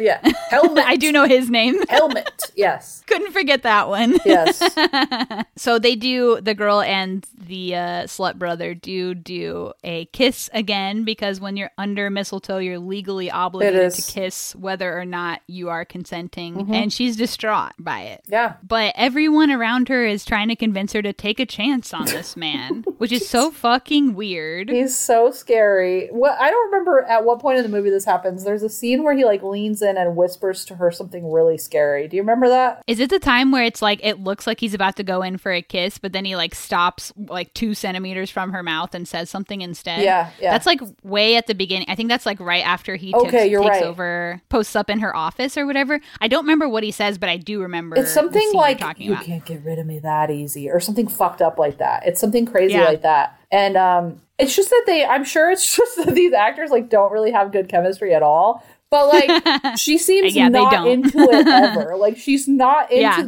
the physical proximity to this guy. Like, it's just Never. it reads as as prey, right? Like he is predator, and I she think freezes. I feel like she was sexually assaulted creating this movie. What- it's so extreme. That's not funny, but it, what can you do but laugh? What can you do but laugh? Yeah, uh, yeah. Ooh, yikes. Yeah, because she, like I said, she's giving no. She's giving no the entire movie, and he's just not having it. No, yeah, he doesn't understand that word. He's coerced her into every single moment. Yeah, I don't know. Yeah. I don't know. It's uh, it's really scary. And yet every woman around her is like even the the Grinchy girl boss sister who initially was like don't even think about going for my brother because he's a slut and he just likes novelty and and uh you know whatever he's he's a himbo and blah blah. Even her she changes her tune. Yeah. And the wise mage lawyer is like give him a chance and the neighbor like everybody's saying I don't know maybe it seems like he's changed dude and they've literally known this i think the entire movie takes place over the span of a week so Mm-hmm. it's like and maybe even less than a week Yeah. so my question is what the hell Uh, unclear, except that I guess he has. I mean, I don't know if they're like, he's got a lot of money, you got to go for it, you know, lock this down. I don't I know. don't know, man. She seems nice enough. She's pretty. She has a career. Like she could probably have any guy too. Yeah, that's right. She's clearly She making. even has single hot neighbor that she could even be fucking around with, or the other bartender at the bar. What's his deal? We don't really know what his deal is, but like We don't. He's an attractive young man. Yeah. And honestly, he's kind of, he clearly knows her and is weirdly privy to all the information about her and Jonathan Bennett. Yeah, I'm like, are you that close with your Yeah. coworkers? I don't know. he's a coworker spilling too many beans vibe. yeah. I guess. Um, plenty of plenty of fish in the sea, but she goes for the weirdest, creepiest one. I think she's like she's groomed by this man. Like Yeah. She's sexually assaulted and harassed so much by this man that like she gets that what's that syndrome when like kidnappers start liking their oh, Stockholm syndrome or whatever. She's Stockholm syndromed. Yeah. oh my god. She gets Stockholm syndromed by this man. Yeah, he's so menacing, like so effectively. She's like, this is the only option for me because he will never leave me alone. Not only will he never leave her alone, but I feel like the people around her have so many opportunities to like help her and save her, and they are not, and they are encouraging them to be alone at all times. Mm-hmm. And she doesn't really reach out for help that much either, although I think as any person you should be able to see the signs of sexual harassment and step in without being asked. Mm-hmm. And she she says stuff like, "No, I can handle it," you know, like I can handle myself. And you know what, ladies, you don't have to handle it yourself, okay? That's I'm right. saying. Reach out. Reach out. Literally reach out cuz men they'll do what they want if you don't stop them. If somebody doesn't stop them and it doesn't have to be you. yeah, the whole thing does unfold like very nightmarishly because everyone starts out as very against this man. And then Yeah. as he kind of ensnare like literally ensnares her, they all are suddenly saying, Oh no, stay with him. Like I've had so many stress dreams like that. Do you know what I mean? Like Yeah. I've literally Yeah. had that dream. No one's helping her. No. They're letting it happen, they're encouraging it to happen. so she literally it feels like she has no choice. She has no choice. She's stuck in this system. Mm-hmm. Dang. It's terrible. The patriarchy. That's what It's this really terrible. This is just one big Yeah. metaphor, honestly, this film. It is, and actually, we've come around. This film is genius, and it's really, it's really saying something. It is. It is. It's got a message. It's making social commentary. so his ex, the bimbo, comes over to his house to like manipulate uh, the slut brother's ex comes over to his house to manipulate him into spending her birthday with him. Even though he is clearly broken up with her like i don't want anything to do with you she comes over and is like come on it's my birthday and is like putting on a slutty little look. And he's kind of like no but then he's like i'm so tired and just falls asleep like mid sentence with her. Falls asleep so hard in literally 1.5 seconds Suspiciously hard. Suspiciously hard. Like, was he drugged? We don't Literally. like, literally. Seems like it. He falls asleep so hard that she's like manipulating his body, un takes off his clothes, like is putting his arm around her, like doing all this weird stuff to him, and he is just Kissing him. yeah, kissing him. He is just asleep. You know, a, another point for this film, so progressive, sexual harassment, it's not just for men, yeah. right? Women can also do it. Yeah, it's they're so progressive in this movie. And in fact, it is this is a deeply uncomfortable scene because it feels like it's like kind of hitting too hard. I'm like, this is full on yeah, bad what you're doing. bad, bad, Yeah. scary. Yeah. Uh-huh. So she takes a pic of them like posed just so and sends it directly, like texts it to the main girl with a caption. I forget what the caption exactly is, but it's something like, "Oh, he likes to have fun with you in the day, but once he comes home, he's mine." Something like that. Great. Also, how did she even get that girl's number? I don't know. She must Where was have, the number exchange? Why would they have exchanged numbers? They definitely wouldn't have. She probably like stole it from from the slutty man. Maybe the only so. thing I can think of. She's kind of weird. She is kind of weird. Weird situation. Mm-hmm. But so even though he was like saying no to hanging out with her for her birthday, he does still take her to the bar, the one bar in town, apparently. the one bar that's off the courtyard, it must be. and they have an even bigger fallout scene there because he didn't know, the slut brother did not know that she texted that pic or that she even took a pic and texted it to the other girl. So the neighbor is bartending that night and spills the beans and he's he's pissed. So much happens in this scene. It's so much. It's like they're making up for lost time. They're like, wow, we had so many scenes where nothing happened. We're gonna have Yeah. like too much shit going on. So first of all, he offers them a glass of wine and the wine is called Chateau Kevi Wevy. I'm obsessed with the wine. I love Chateau so Kevi Wevy. what the hell is happening with this wine? Who do they know named Kevin that they've like joked by putting this in the movie? It's a great, isn't it a great joke though? Like, holy shit, Chateau Kevy Webby. It's Oh the my god, the director's name is Kevin. I forgot. Oh my god, Motel Kevin Connor, director. Kevy Webby. I love this man. I need to be friends with him. Get him on your podcast. Oh my He's god, done horror. Die. Oh my god, if I had Motel Hell. okay. Anyways, wow, plotting. I'm Hit him up. I bet you could.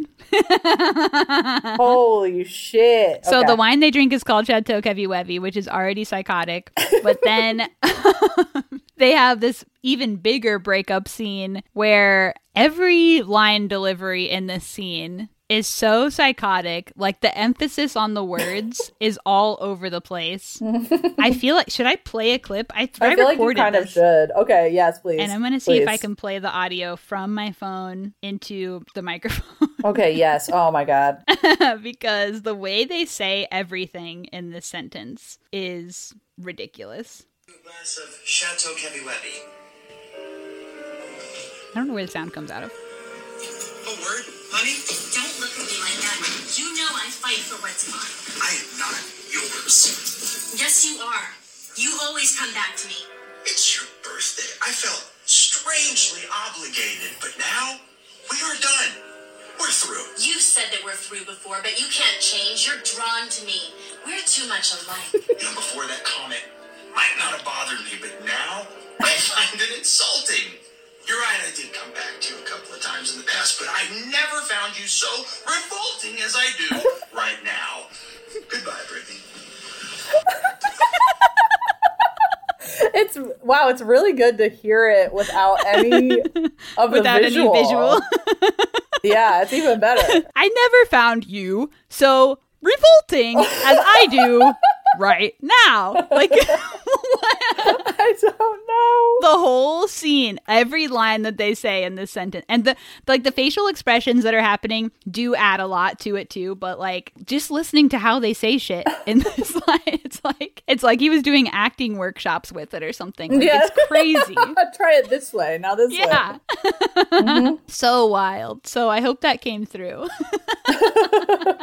so crazy scene. They have a for real like never speak to me again type of conversation cuz she's she has been convinced like, "Oh, I'm kind of evil and you're evil like me." So like there's no way you've changed and you just you're kind of going to be evil like I am. So just stay on the dark side with me is kind of her vibe throughout this whole thing. Mm-hmm. So, this whole movie, the main girl has been trying to get her fashion designs seen by her boss. She's like drawn up some dresses or whatever. Yeah, she's this is her like ultimate goal, right? Is to like be a fashion designer, I guess, but it's unclear if that's even something that is a position at their job or what because we have so little idea of what happens at their job. Right. And also like I don't know much about fashion design, okay? I don't. But I don't think that it's drawing drawings. I'm pretty sure it's not I drew some drawings, so now I'm a fashion designer. Right. At least like that's not the entire job. Like you have to also make the things, right? And understand Yes. fabric and like okay, it's it's not just like look, I doodled some drawings. Yeah, but like the drawings are allegedly so impressive that I mean, they look at these drawings and go, "Oh my god, these are like Yeah. incredible." Like yeah, but I don't know if any of them are incredible. no, no. um, but that's kind of how they treat it, like uh, life-changing designs. Much as she can give a life-changing kiss, she can also give a life-changing design. Yep. And her Grinchy girl boss has been dismissive of these designs throughout the movie, but finally, Pervert Brother shows her the designs in such a way that it's almost like, oh, these are my designs. What do you think about them? And then she goes, oh my God, these are amazing. And he's like, just kidding. They belong to the other girl. Tricked a, a girl made these. oh, so now when you think a boy made these, suddenly they're amazing, but earlier in the film you were like not having it. Interesting. Yeah, girls can be misogynistic. It's called internalized misogyny. Another heavy critique this film really excels at. This film is ripping into the patriarchy, misogyny, rape culture, Everything. taking it down. so he makes a goal of getting all these dresses made for their Christmas Eve party, which eventually turns into more of a gala just for the dresses than it mm-hmm. does any kind of Christmas related party. What's the lead time? We're looking at like two days out. Or a couple days. Yeah, they say like three days out at one point, and this is like way after that even. So and it's you either want them like to make dresses? many dresses. Like There's what like twelve. sweatshop did you take these designs to? literally or they like is this a challenge on project runway or what like because they literally have like a 24 hour turnaround to Mm-hmm. make like 12 dresses like high fashion dresses Allegedly, yeah, yeah. allegedly and it's like christmas time so like you also have to shop for this fabric like while everybody's out shopping like oh my god yeah it's crazy yeah, it's too much. and they're being put on mannequins too. So you also have to like find a bunch of mannequins and get them dressed. And yeah, it's a whole ass thing that they just act like, oh, no big deal. Uh, Helmet knows a guy who can make dresses. so they link it up. And the slut brother also calls her daddy to come to the party too, which he does, which is a big surprise to her. I feel like, and that was a shock because I feel like you'd think that would be because normally in these movies there's some sort of forced conflict. This mm-hmm. movie doesn't really have that. I mean, I guess like very minorly when the ex texts her, but it's resolved Yeah. so quickly. I, I'd hardly even call it forced conflict. But it's like, Yeah, the conflict really is like, do I or don't I date someone who's constantly sexually harassing Yes, me? that is a conflict. But you'd think she'd be mad that he invited her shitty dad, who like doesn't even want her to come for Christmas and like doesn't even treat her like family. Well, like here's the other thing is she also has Stockholm syndrome for her dad. So you know what what we're learning is that she's repeating behaviors that she oh, learned from no. her parental relationships, which is such a classic. tale. wow, Like so because she's obsessed with her dad and like trying to obtain her dad's love, even though he has proven time and time again Mm-hmm. that he doesn't have space for her in his life. He doesn't have attention to give her. She's desperate to have the attention anyway. so true. And so she's constantly seeking love and approval from someone who doesn't deserve her love. And she just repeats patterns of behavior. Oh my God, this movie is actually so, so, deep. Dark, such a dark film. So dark, yeah. Getting in murky waters. Um, so that when her dad does show up, she's not pissed. She's ecstatic that Mm-hmm. her daddy finally like came to one of her things. Ladies, we've all been there. Daddy finally gave attention. Um, and we later find out why he's there. Mm, we sure do. So there This, is this, the the first jump scare, the real jump scare of the film. such a jump scare. So they return to the elevator where the titular Christmas kiss initially happened. Slut brother, I mean, he's changed. He's a completely different man now. And he gives a big speech about how much he's in love with her. Yep. And we look down in his hand, and what is there? It's Kay Jewelers wedding ring. It is a Kay, and, and they make they are taking every effort. That's what all the lighting is for, so they could shine it onto the logo. Kay Jewelers. Mhm. Why It would Kay Jewelers sponsor this film? This of all films? Because every Christmas Kiss too begins with K. This wasn't even a this was a sequel, right? So we're talking about like this was a sequel, uh-huh. lowest budget of all time. I'm sure this didn't come on I it couldn't have come on Hallmark. Like this is not a good Christmas film by any stretch. I don't know where it premiered. but Kay said yes. Kay Jeweler said, "Yeah, this is the one for us." I'm I'm so confused. Do you think like someone in production know. Like knew someone at Kay or something? Like I just don't I feel like there has to be some connection. Baffling. Right? I don't know. Like, it's jar. It's truly jarring. It's really horrifying because he's not a good person. We know this. Yeah. They even by Christmas A rom sex offender. Even by Christmas rom com standards, they haven't known each other that long. No. Um, like we said, a week max. Like, max a week. many Christmas rom coms, like not to say all of them, but many of them don't involve marriage at the end. Like it's Yeah. also just a wild choice that we just jump to marriage. Marriage. Not even, they have not even dated. no, they haven't held hands. They haven't No. fucked. None of All this. they've done is had a life changing kiss. And Yes. that's it. And, and multiple instances of sexual assault. Yes. Yes. And then we pop to Kay Jewelers. It looks like a f- damn commercial the way they have it Yep. framed. And then he opens the box to reveal the Leo diamond, a second instance of branding.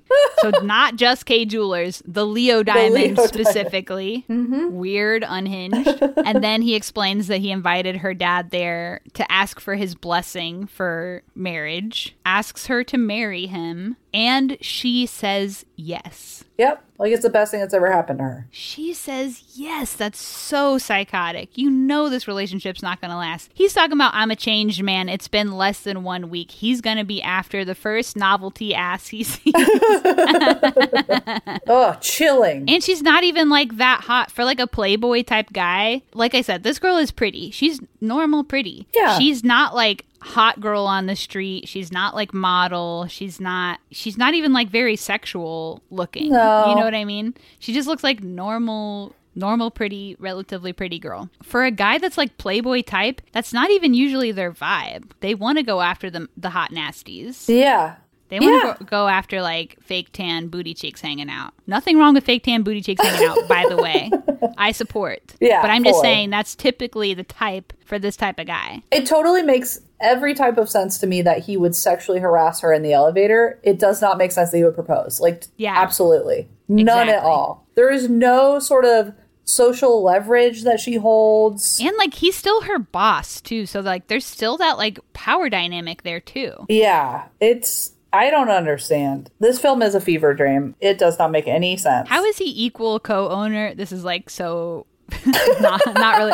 How is he equal co-owner in this business and he's never done like a day of work in the business either? How is that true? But he's like equal to the woman who works there every day and night, that seems wow. slaving over trend That's fashion. that's fucked up. That's fucked. Yeah, he just waltzes in. He takes it over. He harasses the assistant and then marries her. What's Yeah. going to happen? What like 2 years down the road, what are we doing here? What's trend fashion up to? I don't know, man. I I did not care for them getting married was so fucking weird. I think Yeah. they probably had to put that in the story just so that they could feature that Kay Jewelers Leo Diamond. Oh, you're so right. Oh my god.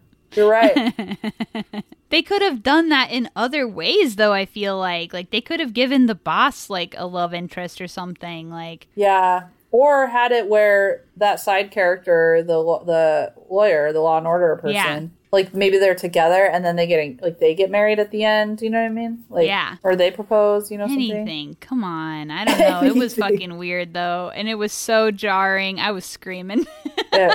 yeah. Kay Jewelers all over the screen. It is it like jump scare was a joke, but it's also true. Like it is It is very true. scary. Like a little bit of a scream, you know? Ooh. Yeah, yeah, yeah. Yeah. So I guess they're getting married.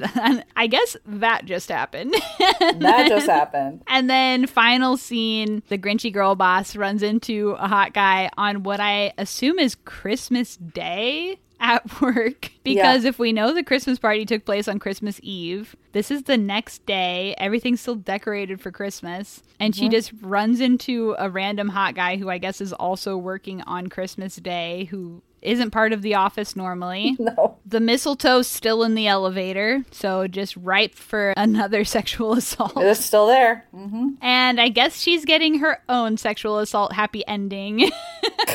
Roll creds. we love this. We the elevator. I mean, it's this is almost like a Stephen King level, like the evil Yes. of the place, right? Like the place the rape emanates elevator. evil. Yeah, the rape elevator. That seems like the next big thing from Stephen King, right? Like you have like an evil haunted house. Any dark room in this building may have mistletoe in it, and when you're under mistletoe, you're legally obligated to like make out with whoever happens to be around. Uh, hello. In your workplace, like it's so fucking weird that there's mistletoe all over their workplace. What the hell? It's fucked up, dude. Yeah, it's not good. Also, I did just check, by the way, and this writer did write Merry Christmas is about an elevator kiss as well. I was right. Wow. Wow. It was right. And I think it also involves I can't remember if that's the one that I think it is there's a like an older woman that keeps writing it at the same time as the lead so she can sexually assault him. That happens a lot for laughs in that film. Wow. So this is a very interesting screenwriter. I wonder what what their life is like. She's Like, working what through happens? trauma. Yeah, she is be working, through trauma. Something happened to this woman in an elevator, and girl, if you're It's- listening, I'm so sorry that happened to you. That's fucked up, dude. That cry you don't have to make it happen to other people. Yes. like wow. Anyways, yes, the cry for help is heard, and we're Mm-hmm. here for you, and we're we're we're listening. We're present. We're here Mm-hmm. for you. If you need us to kick ass, reach out. If you need help, blink twice. Like we Yeah. we got you. we got you. Elevator seems like the worst place to kiss in because you never know when it will stop and someone else will get in or off too. They're generally short term elevators. You know, one time I was in an elevator alone and I farted in there, and it was a bad one. And then but I was like, I had the moment of panic. I was like, oh my god, if some if people are here when the door opens, it will be obvious that I farted in the elevator. And in fact, the door did open, and it was like three dudes that came out. And I was like leaving, and I couldn't help it. I was like fucking like laughing as I left. You get out of this shit smelling elevator laughing maniacally as the door closes on three so- men So that's the ele- in there.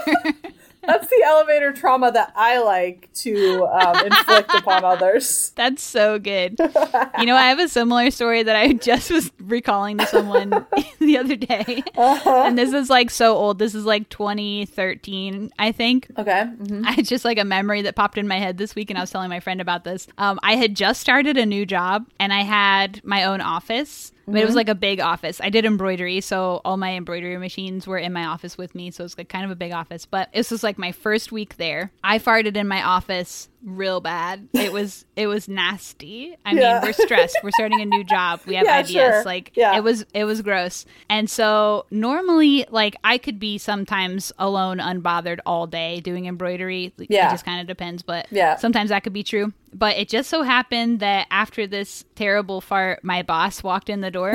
And like in order to try and prevent him from entering the office and like smelling what happened, Uh-huh. I like I like bolted to the door to like meet him. and like try and get us out of my office to like talk in the hallway. and he just goes, Wow, you're kind of aggressive, aren't you? I have no idea, man. I'm was like, saving your life. you just don't know what's going on with people, you know? Because, like, he's just seeing me be insane and, like, fly towards him looking crazy. And really, what's happening is I'm just trying to have my brand new boss not smell my fart. Okay. You're, pro- you're protecting him. I was trying to protect him. People but he didn't know, know. lengths you go for them. You, know? you think you know, but you have no idea. Wow, I love how yours though is like a story of like Mm-hmm. I'm saving someone, and mine is like I'm ruining someone's life on purpose, almost. Ah, like gorilla farting.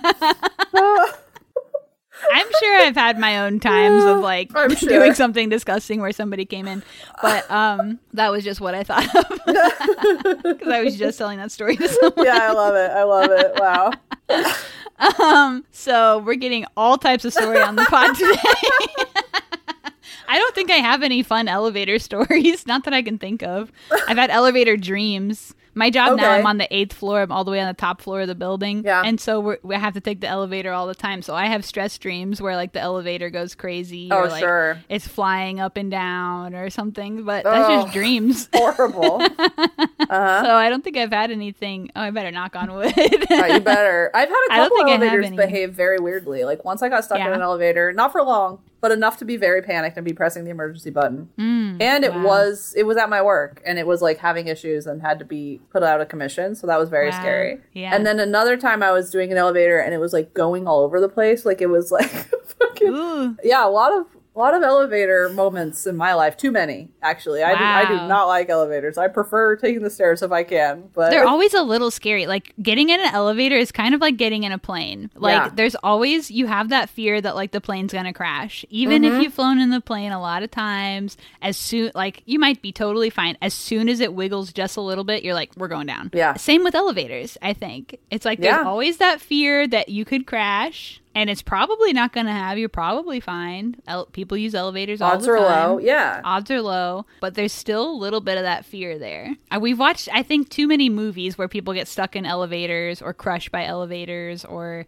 different things where, or Yeah. get like their limbs stuck in the door and they get chopped off Yeah. or something. like, I think so. And, well, and it's like such a complete like you have no control, right? It's not like Yeah. even like if I was stuck in a room, I could like I don't know throw a chair against the window or something. You can't really do that in an elevator. You don't have a chair to throw. you're powerless. And the door and you're is just in like some cavern. Yeah.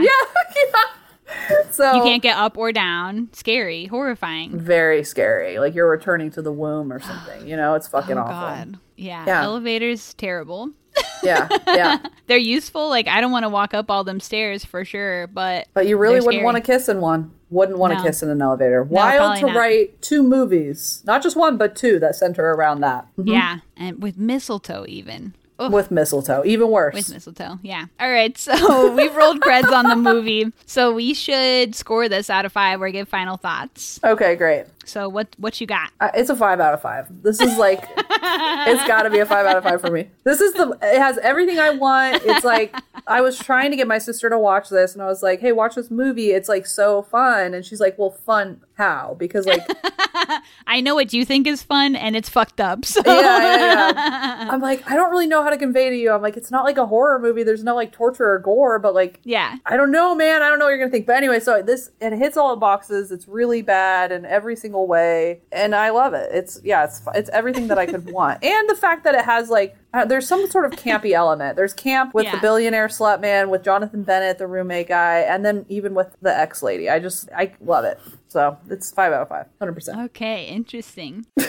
I think on a scale of like fun bad, Yeah. probably. Well, it's hard to say because I think some of the sexual assault stuff was like triggering. Like I Okay, kind of yeah. didn't enjoy watching it.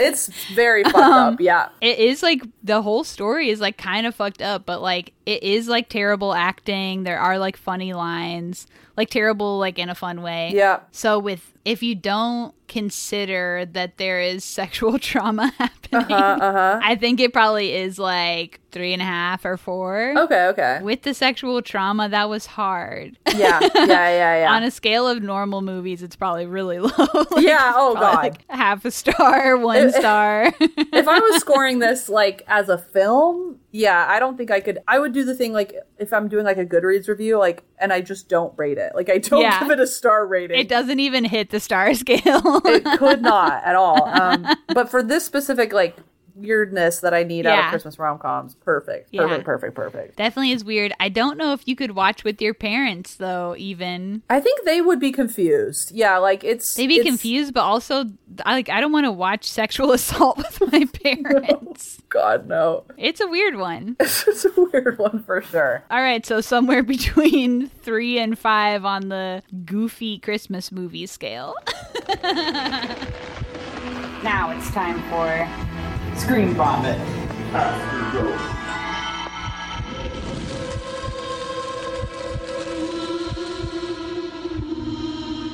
So in this part of the pod, we just talk about whatever else we've been watching lately, movies or shows or whatever else. So what you got? It's been really like my brain has not been good, so I haven't. been, so the Christmas rom coms, but also like Gor- the new Gordon Ramsay's Kitchen Nightmares and the Great British Bake Off. And me saying that like means my life is uh, like I'm unwell. You know what I mean? Like that's what it means. It's a huge cry for help. Oh, I'm not proud of it, but to, I have to be honest. You know, those are Yes. those are sort of the things yeah. that I've been watching. Um, I want to see some good shit again. I want to get back in the headspace where I'm like able to watch like the good shit. I really want to see that new Miyazaki movie, The Boy and the Heron, but I just haven't hmm. been able to get to the theater. You know, so Yeah. pretty bleak, pretty bleak over here in this side in Bakersfield, California. It's not good.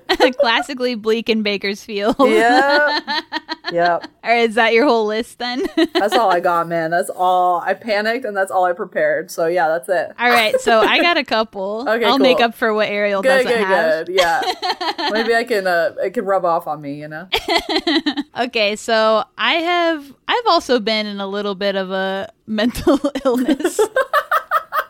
It's a little bit So- of a, a little mental illness a little bit of a dabbling in mental illness. So I've been I've been doing a couple of rewatches of like Okay. stuff that I love. That's like comfort movies to me, I guess. Um, so uh, these two are rewatches. Which Okay. one is a short called "Getting in a Van Again." I've probably certainly talked about this on Pod before. It was on my top shorts from last year. This is directed by Johnny Look. It is a short for the band Fruit Bats, based on their song "Getting in a Van Again." Johnny Look also my next guest on the pod after this. Aw, so yeah. He'll be Cool. coming up soon. But I love this short so much. It's so fun and cozy. I don't know. I like it a lot. Anytime I hear that song, uh, it's stuck in my head for weeks, but also I have to watch the movie again every time.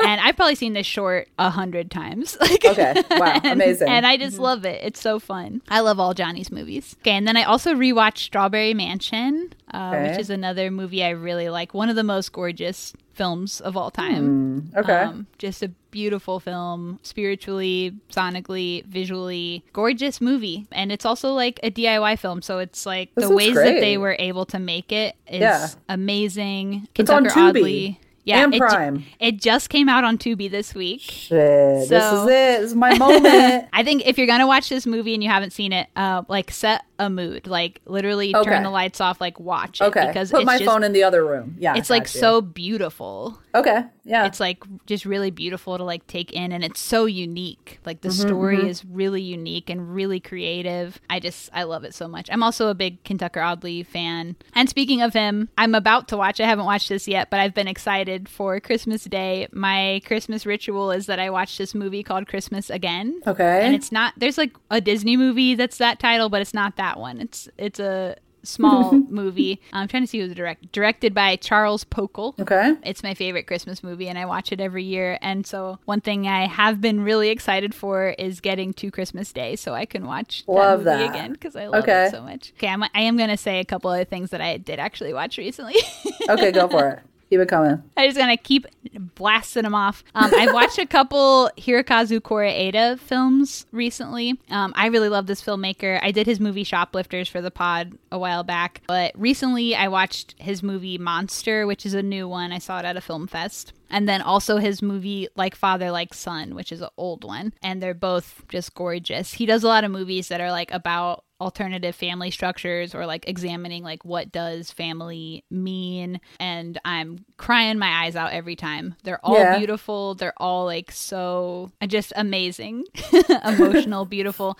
Like father like son is about two families who find out that their sons were switched at birth. Like they were accidentally given the wrong baby. Mm-hmm. And so they try and figure out like is it more important to be with the son that like has my DNA like is that my son or is my son the one that I've raised for 5 years you know Mm, yeah. Yeah. yeah. so it's kind of that. Um, and it's really beautiful movie. And then Monster is about it's actually about a young gay boy kind of coming into his identity. And it's just it's so beautiful. He's such a good filmmaker. I love all his movies. and then one last one I'm gonna say is just another short called A Folded Ocean, uh, directed by Ben Brewer. It has some of the most insane body horror Ooh. I've seen. Just really crazy body horror. So if you're into that stuff, watch A Folded Ocean. And that's my stuff that I've been watching. Nice. Lots of wrecks this time around. You know what? Let me plug the two Christmas, the two other Christmas wrecks, but Okay. they're not Christmas rom coms. They're Uh, it's for the it's for not your final girl where we mm-hmm. did two like fucked up christmas movies that aren't actually christmas movies really. One is inside the french Okay, yeah. I used to love that movie. I haven't rewatched it since like 2009, so I haven't Hell seen it in so long, but I've seen it a lot of times back then. that movie's so fucking zany dude what a zany Yeah. film I remember Um, loving it, but I don't I like I probably need to watch it again to know really what I feel about it now. we both uh candace and i both liked it a lot i think i think we really like there's a lot of love it's just the end is so zany and weird i think but like no Yeah. I, I actually like i find that movie to be pretty fascinating so Okay, that cool. one and then paired that with a movie called the leech that came out last year. It's like an That indie film. Eric Yeah. pennycoff i think is the director. Um that movie is like about a he's like a priest but he has a parish or whatever. I don't know how religion things work. Uh-huh. no one comes to his church. And then he finds a drifter who he basically takes in because it's the christian thing to do. And the drifter is an unhinged roommate and like things go downhill from that. So Hell yeah. very fun kind of like fucked up christmas episode that we're that we are putting out so there you go some more Okay, fucked up yeah. unhinged but like better movies than, than a christmas rom-com would be I mean, you can also recommend like some unhinged Christmas rom-coms if you've seen anything good lately. if I had seen anything good lately, I would have. Mm. No, I would have already told you. Like they've all been really forgettable. Stinkers. Unfortunately, Yeah. yeah. they've been stinkers. Yeah, Damn. hate to see it. hmm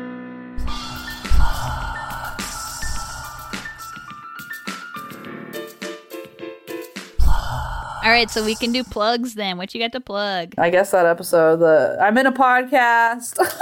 Is that how you say that? I'm in a podcast. Um, I'm in a podcast duo. Yeah, yeah, I co-star um, in this podcast. Not your final girl. We are a podcast, so you can hear it everywhere. Probably. I don't do the plugs at the end of our episodes. That's why it sounds so fucking bad. Candace does. Uh, but then, not your final girl on Instagram, Facebook, and also Twitter. But we don't do anything on Twitter because I don't like that place anymore. It's a hell. Yeah. Um, but we're on all that shit, and it's just horror. We we do horror. We talk about horror shit, and um, I don't know, live our best lives doing that. It's very Hell fun. yeah. All right, well, that's the end of the pod then. And thanks so much for joining me yet again. Man, who knows? Who knows what next year will bring?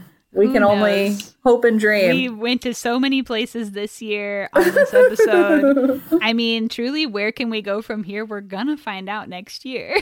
Maybe next year we'll do a live. We'll do a live ep. We're gonna be in the same Oh, yeah. uh, hemisphere or whatever. So That's true. I need to probably figure out how to record in person since I've done this podcast as a Zoom podcast since 2019, Um, uh, since pre-COVID even. yeah, I'll have to get a new setup to record in person. We'll figure that out when the time comes. yeah, yeah. Plenty of time. Plenty of time. Uh, all right. Thanks for joining me. Bye. Hell yeah.